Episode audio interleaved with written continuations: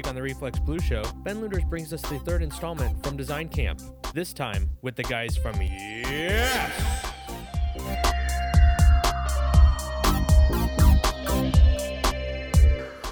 Welcome to the Reflex Blue Show. I am your host, Ben Luders. I have with me today the partners of YES, spelled Y-Y-E-S. It's a design firm that is based in both Minneapolis and also in Los Angeles. Is that correct? Yes. And YES. YES. And it's Ron Fleming, yes, a partner. And also we have Brent Stickles. And thanks for being on the Reflex Blue Show. Thank you for having us. Yes. I can't wait to hear some of the blues that you're going to play tonight. It's an amazing, amazing group of records. Oh, yes, of course. And I know Brent always says about the blues, he says, I love the blues, I just wish they'd write a new song. One of my favorite Brent quotes. That's a great quote. We love things like that. Wait a minute, we're going to talk about design. Now I'm never going to get to design a cover for Buddy Guy. and you're so happy about it. We may talk about design, but maybe we won't. I've been trying to get to know more about how people became who they are today. So we look at graphic design, and as I'm sure you guys agree, graphic design is not just a job, it's not just a career, it really is like a lifestyle. So, yes, for both of you guys, right off the bat, do you have any big design influences that stand out from your childhood, from your younger years, before you were a quote-unquote graphic designer? Yeah. Take it, Ron. Well, I mean, the easiest thing in the world for me to say is Paula Sher, because Paula Sher is the person who got me interested in, well, she didn't get me interested in design, but what she did was she validated the fact that a person like me and a person with my personality and a person who believed the things that I believed could actually make a profession out of this. You know, I knew I wanted to be a designer from the time I was probably 7 or 8 years old, and I used to make garage sale signs for my mom. I was really doing... But you were aware of that, the field of graphic design at that young age? Well, I wouldn't say I knew what it was, but it was what I naturally gravitated to as kind of advertising. Really? And letter forms and stuff? Yeah, typography, but a lot of it was just the idea, you know? I mean, the classic story is that I made the yard sale sign for my mom and dad, and it was she said, make me a sign, and I was probably 8 years old, and I drew a big slot machine, and it hit the jackpot at 411 East Alvin, Santa Maria. And you were born for this. Yeah, you were born for this. That's a good headline, you know. But, so, I mean, really, I can't say I knew what it was, but that's where it came from. And I saw Paula speak in the late 80s. And when I was at school, and you know, I was already knew I wanted to be a designer, but at the same time, her personality, everything she did, the way she talked about design, it wasn't hoity-toity, it wasn't unreachable, it wasn't. I was expecting her to talk, you know, about I have these great clients in New York, and all you kids don't know what this is like. And instead, she brought us in. She really told us, you know, design can be anything and everything, and that's so. She was certainly number one. That's phenomenal.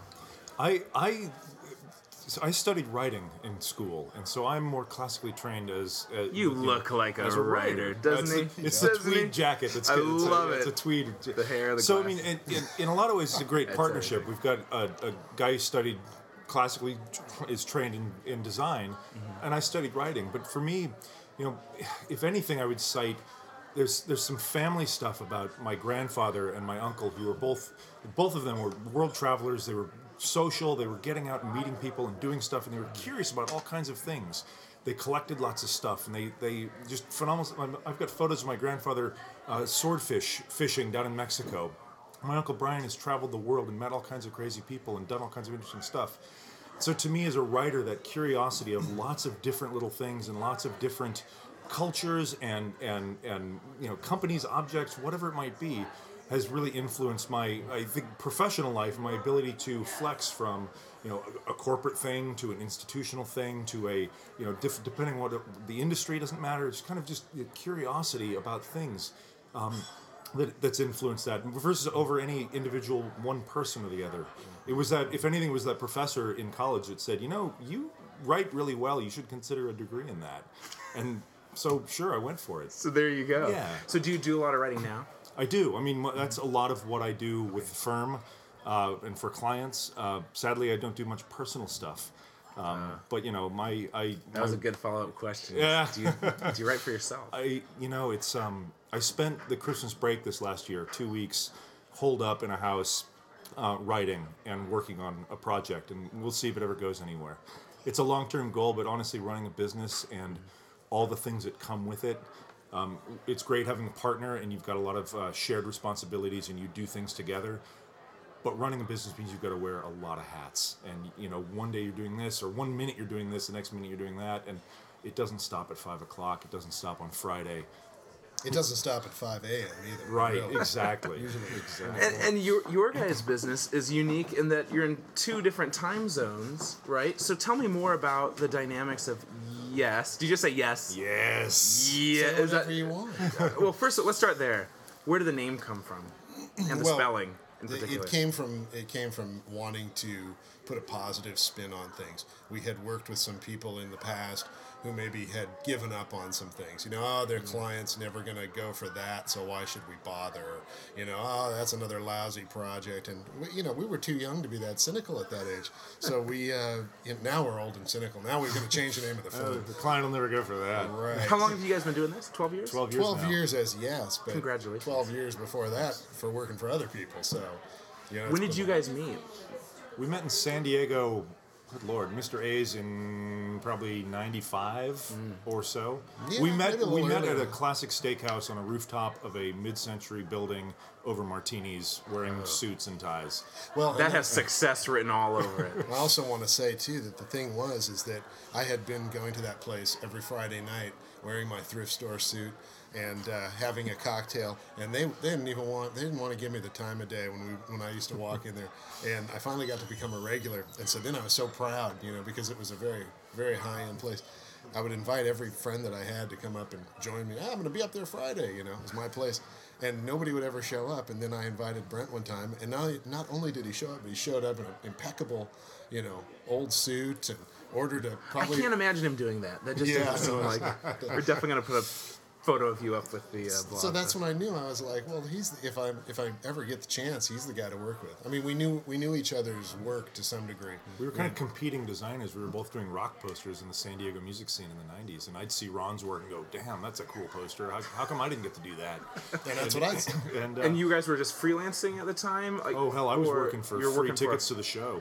Well, I had a freelance business, but I was for the rock posters, man. I was just doing because I loved it, and it got me into the show. Okay. And I was a male stripper. No, I did not want to know that, but I can see it. I can totally see it. And he was one of my marks. So. No, the thing is that I was working for a firm of about 7 or 8 people, and I think that's where I got comfortable at that size, because we all had to do a little bit of everything. Yeah. And that's a great size. Yeah, it's perfect. I think it's really where we're comfortable. I think if YES had a goal, it would be somewhere in that ballpark. Mm-hmm. I Jeff Johnson said, "I've got 10 fingers. I can manage 10 people. That's it." And I think it makes a lot of sense. Absolutely. We like having a personal hand on projects and working on things, and I never really want to get to that point where I don't know what's going on in the shop. So tell me more about this being based in two different cities, and there's 2 in LA and 2 in Minneapolis. Is that correct? Yep. Currently, yes. All right. Yep. How do you guys communicate? How do you guys get stuff done? And where are most of the projects most of them taking place? And well, most of our clients are on the West Coast because we started there and we built up a client base there. A lot of relationships. Yeah, big relationships. And so, how do we work together? I mean, just like anybody does. I mean, we learned having a virtual office and a virtual relationship to working together when we had some clients overseas when we were working for another firm, and we used to have to work one of us in London, one of us in Los Angeles, or both of us in London working with the home office in Los Angeles, or both of us in Los Angeles working with a client in London. So we really just got used to those. That sounds frustrating to me. You must really like to be a world traveler. Well, and Ron's talking too about 12 years ago, which was before Dropbox and before Skype and before a lot of things. So, but really, it's been that virtual collaboration tools: Dropbox, Skype, Pinterest is a new one we've just started tinkering in about sharing. You guys use Pinterest? Sharing inspiration. Yeah. It's like, hey, love it. Here's the project. It's got a code name, and we put it up, and we start sticking things up of things that we see. Because when we were in the same office together, when we started, we sat pretty much next to each other, and Ron would be like, hey, come take a look at this. Hey, I found this thing. And we'd bounce back and forth like that. And we really just I think that proximity, the way we set that up initially, now it's that way, but it's virtual, and we don't have to be within voice range of each other. We can still share stuff, and we can still Dropbox things, or we can Pinterest things, or whatever. But we are on the phone every day. We're video chatting all the time. We have critiques, basically scheduled critiques. We do what we call show and tell. Everybody in the studio just kind of dumps everything they've got onto whatever medium is easiest to get it across. What are you working on right now? Screen grab it, PDF it, whatever, and send it. Is that like a regular time every week, or a few times? Tuesdays and Thursdays in the afternoon. Sometimes more often. Yes. And so we're always communicating, but yet we have a little bit of a space between us. I think the hours difference is actually kind of works in a good way. It works for you. It keeps me at the office late. Right. But that's right. I'm 2 hours ahead of you. Yeah. That's a challenge. But it doesn't. Honestly, we're usually working late in LA, and they're usually working late there, but I think that the reality is there's more time that somebody's in the office, and that's okay, because we don't work 9 to 5. I have an idea at 2 in the morning. Brent's finishing something up at midnight, when Elise might be working on something, on a Saturday or Sunday. As you know, you talked about design being a lifestyle. I think the lifestyle really is you have to be flexible. I don't think anybody in this profession is really a 9 to 5. Nobody turns off, I really don't. I don't see that ever. And I think we're just kind of exploiting that by having those two studios. And it's open a little bit earlier than I'm comfortable getting up, and it closes a little later than he's probably comfortable going to bed. So, it kind of works. Well, on that note, how do you guys balance life then? How do you find time for family, for friends? Well, that's the reaction I'm looking for. Okay, so maybe you're not very well balanced. I asked Paula the same question, and she's like, I'm not balanced. Right. It's out of control, and I had to make these decisions, and I had to make certain sacrifices, and I don't spend time. I actually got a little depressed by your answer. I was like, it sounded like really sad to me. It's like if I want to be on that level, like I gotta just get rid of my family or whatever, and it was really kind of depressing to me. So I'm just curious, like, do you guys find time like for that, or are you able to shut it off? Because you mentioned like it's hard to just shut it off when you have your own business and you got different time zones. Yeah. So tell me about like what that looks like, or. I've said to a lot of different people that I think design chooses you. You don't choose design. Like it's a compulsion. You have to do it. And even though I'm a writer, I'm still thinking as a designer. I'm still looking. You're exposed to stuff, and you see things, and you're just constantly, whether you whip out a sketchbook and jot down an idea or whatever. And so it's not a 8-hour cycle. It's a 24-hour cycle, and it's constant. And absolutely. And it drives my wife a little nuts because we'll be walking down the road and be like, look at how terrible that sign is kerned, or look at this awful brochure. I've never done that. Honey, we need to go see this because this is just going to be beautiful and amazing, and I want to take you here and go check this out. So, but I also think the older we get in the profession, and the more time has passed under our wings. Oh, jeez. These guys are about like 75 years old. Right now. But I think that we get a little wiser about trying to add more of that in. I'm married. We're both married, obviously, but it's my wife is.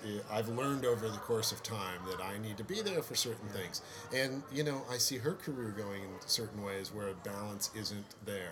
And I think what we do is we kind of pull each other back into it. We're still not, I don't think, 100% balanced, but I don't think that's just the design lifestyle. I think part of that is, we live in major cities.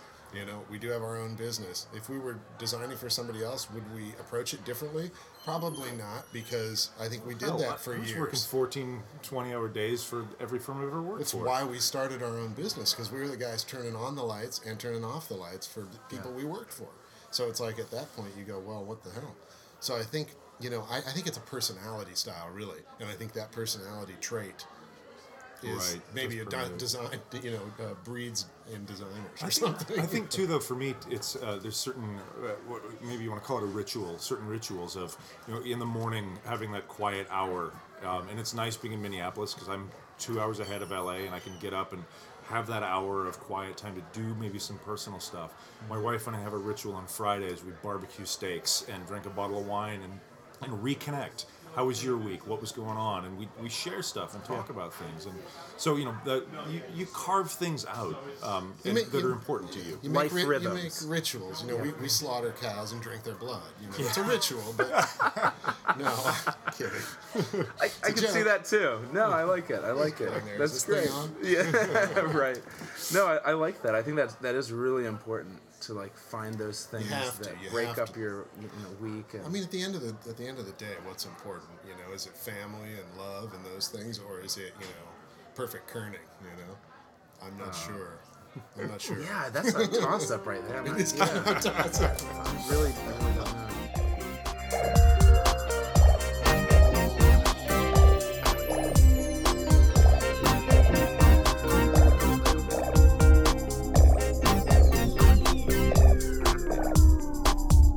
So tell me more about your guys' strong suits when it comes to design. You've already mentioned that you're a writer, Brent. Do you do illustration, design, typography? What is your role there? If anything, I would define I have an advertising background. So okay. Again, it's about message, about story, it's about getting something across. But it's so. That combined with, I just absolutely adore and love editorial layout. I just love magazine pages and the way that works, or brochure pages, and creating a pace and creating a story, and how that story unfolds for a corporation or for a magazine, whatever the case is. Absolutely love that stuff, and that defining a passion, I suppose. Strong suit, though, it's always going to come down to me for message, and then also even backing up before the project. I love the research and the conceptual side of it. Well, but even before that starts, getting in and interview the client, interview the people around the office, research stuff deeply, and really understand what this company or this business is about, so that then I feel I can effectively tell their story or tell what they need told. That is so valuable. I think that's one of the things that I see lacking the most in young firms starting up is they think we're going to do a logo for so-and-so, and they just start going away and they don't do the research needed, and they wonder why they're doing so many revisions, they wonder why, and I really feel like if you can get inside the head of your client and know what they like and know what they're drawn to and what they're all about and what their goal is, Right, it's what they need more than what they like, because usually Right. Yeah, that can go around in circles too. Yeah, absolutely. That's beautiful. What about you? Well, I think both of us are strong on the conceptual portion of things. I mean, what was the question? Specialty? Yeah. What's your? I was looking at his work. It's very beautiful, and I'm wondering what parts of it do you guys do, or do you just hire other people to do for you? No, we don't do that. I mean, we're very hands on. Yeah. I think personally, I would probably say my strengths in design are probably getting a lot of ideas down quickly. I mean, I am inundated with ideas all the time. It's on projects. Thumbnails. Crazy. Tons of sketching and thumbnails, and most of it's crap, But you hit stop things. It. Well, no, I mean it's true for anybody. I know. What I like to do is kind of bring a lot of ideas to the table and start weeding them out, and getting the critique of the other people in the studio is super important, because sometimes I might fall in love with an idea. Never the first one, hopefully. Right. But I mean, you fall in love with an idea, but once you get other people's perspective on it, you go, then I go back and do a lot more sketching.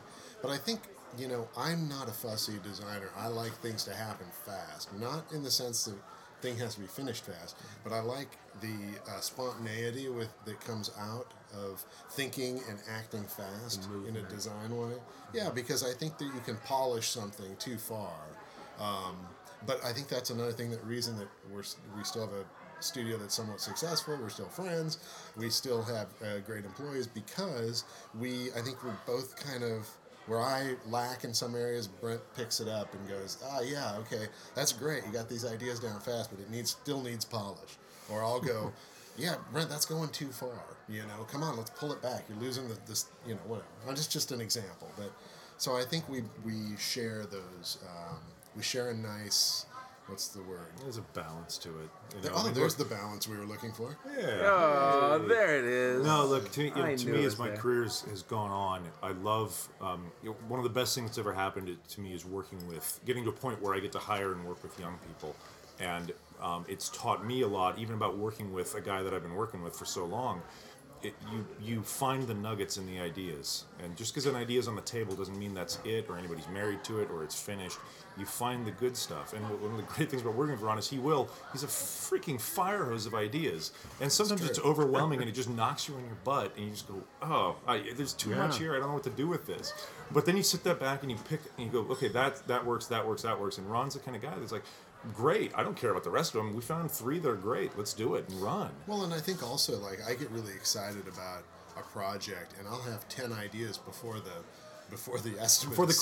creative brief is written, or the estimate's signed. Totally. Exactly. So, and I'll jot that stuff down and I'll tell Brent, like, oh man, if we get that project, like, check this out. This would be great. No, it's not. I'm not talking about typography and I'm not talking about color palettes. I'm talking about big picture ideas.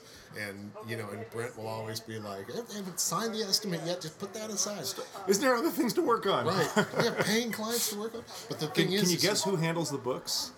Yeah. But you can't put that as a designer. I can't just turn that off, nor do I want to. Yeah. Because it doesn't take additional time for me. It's coming out of me naturally. Mm. So I put it down, and sometimes it's usable, sometimes it's not. But I guess that's to answer your question. We work in totally different ways. But look, it's a lesson in design never stops.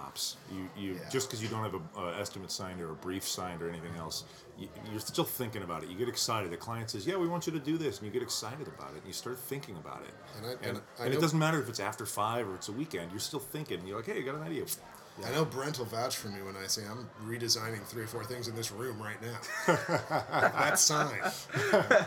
That's how we think, Oh, yeah, that sign's just nasty. I may have to take a picture of that and put that up with this post. I don't know. It's not that bad. Let's not get thrown out of this place. Yeah. Wait, did you guys design that? Yeah, right. Ron's freelancing again. Yeah, that's right. I love it. Gentlemen, let's talk really briefly about Design Camp before we go. Brent, you're kind of... emceeing for this. So what is your role? Official role? Well, I've been on board of directors of AIGA Minnesota since I moved to Minnesota. And when I moved out here, it was part family consideration. Part of it was looking at the design community out here and going, look at this AIGA chapter and the amazing stuff they do. That's a community I can be part of. And it was things like Design Camp that drew me and said, yeah, honey, we can make Minnesota work. This will be great.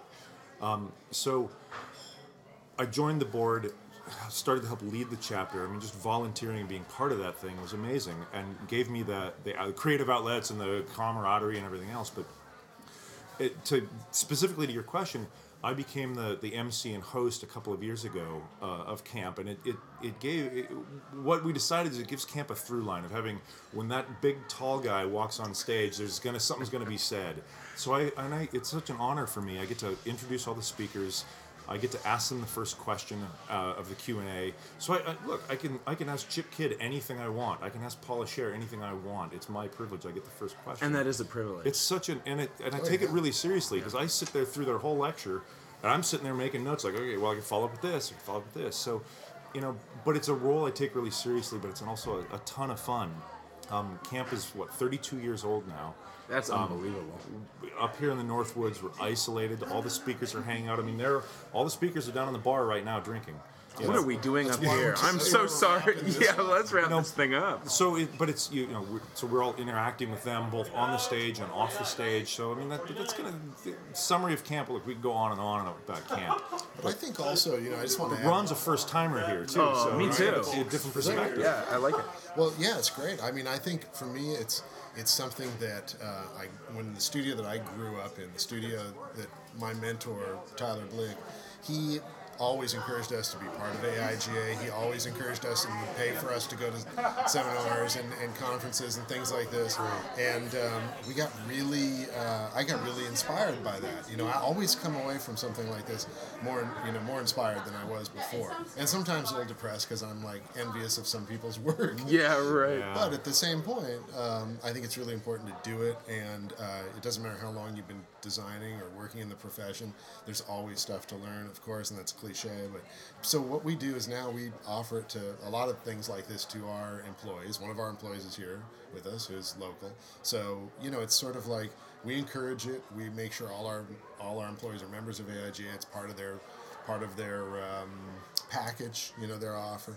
And we encourage them to do this kind of stuff because we still love it. They're going to love it if they're at all into this profession for the life, It's highly motivating. I mean, I come away from stuff like this. I mean, whether it's an evening lecture or it's a full weekend like this, I just come away energized and excited, and I can't wait to start doing some work again and you know, come at it not so much with new ideas, but just new energy.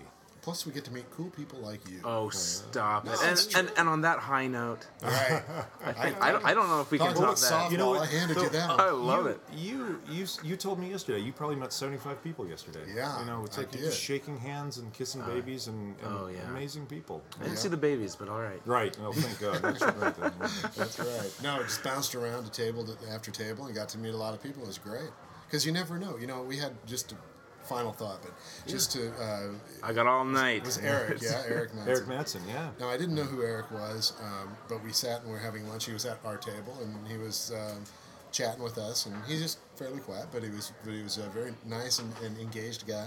Yeah. But I didn't know who he was, and then I went, and immediately afterwards, he gave a speech that... You know, or gave a presentation that was very emotional. It was very heartfelt. It was obvious that he's more passionate about design than most people you ever meet. And it was like, wow. Here's the thing is, I felt like, wow, I had this opportunity to talk to that guy even more, and I didn't know him, and I didn't. So, to me, it's sort of like you learn those things, and then you have another few days to go and find that guy and talk to him again because. That's just the joy of it all. There's so many people here. There's 300, 400 people. 350, yeah. Yeah, so you're never going to talk to them all, but each one of them makes you want to come back the next year. Right. And go, let's do it again. Let's meet some other incredible people. On that comment about Eric Madsen, I was at the same table, and he was right across from me at lunch yesterday, and I started asking. I had no idea who he was either. Yeah. And he looked like he could be a speaker, right? Mm-hmm. But, I mean, I don't know. So I just started asking him questions about, like, where are you from? How did you end up in Minneapolis? Asking all these questions that I had no idea he was about to answer in the session. And he just stopped me and he's like, are you going to be at my session? And I was like, sure. And he's like, I'll answer all these questions there. And sure enough, he did. And he told his whole life story with pictures. And it was like literally everything that I wanted to know, which was his life. He just all the things about him and playing music and, you know, his first jobs and going to, it's just unbelievable. Crazy. Yeah. I'm hoping to get him on here. Look, that's a great example of design as a lifestyle. I mean, he lived it, and it was in his collections. It was in the way he did his studio. It was in the things he was interested in. You know, and he was telling a life story of a designer who's now moved on into fine art. He's mostly retired from the professional design world, but he still is involved with AIGA. He's still mentoring people, and he's doing fine art now. But it's still design as a lifestyle. He really encapsulated that. And that's an important thing about these events too. This type of event. Is that I came here knowing Paula Sher, knew all of her work, knew she was the inspirational one in my life, you know. So, but I loved her speech, and that was worth the price of admission alone. Her presentation, I keep saying speech, but that's not accurate. Yeah, it was really much more.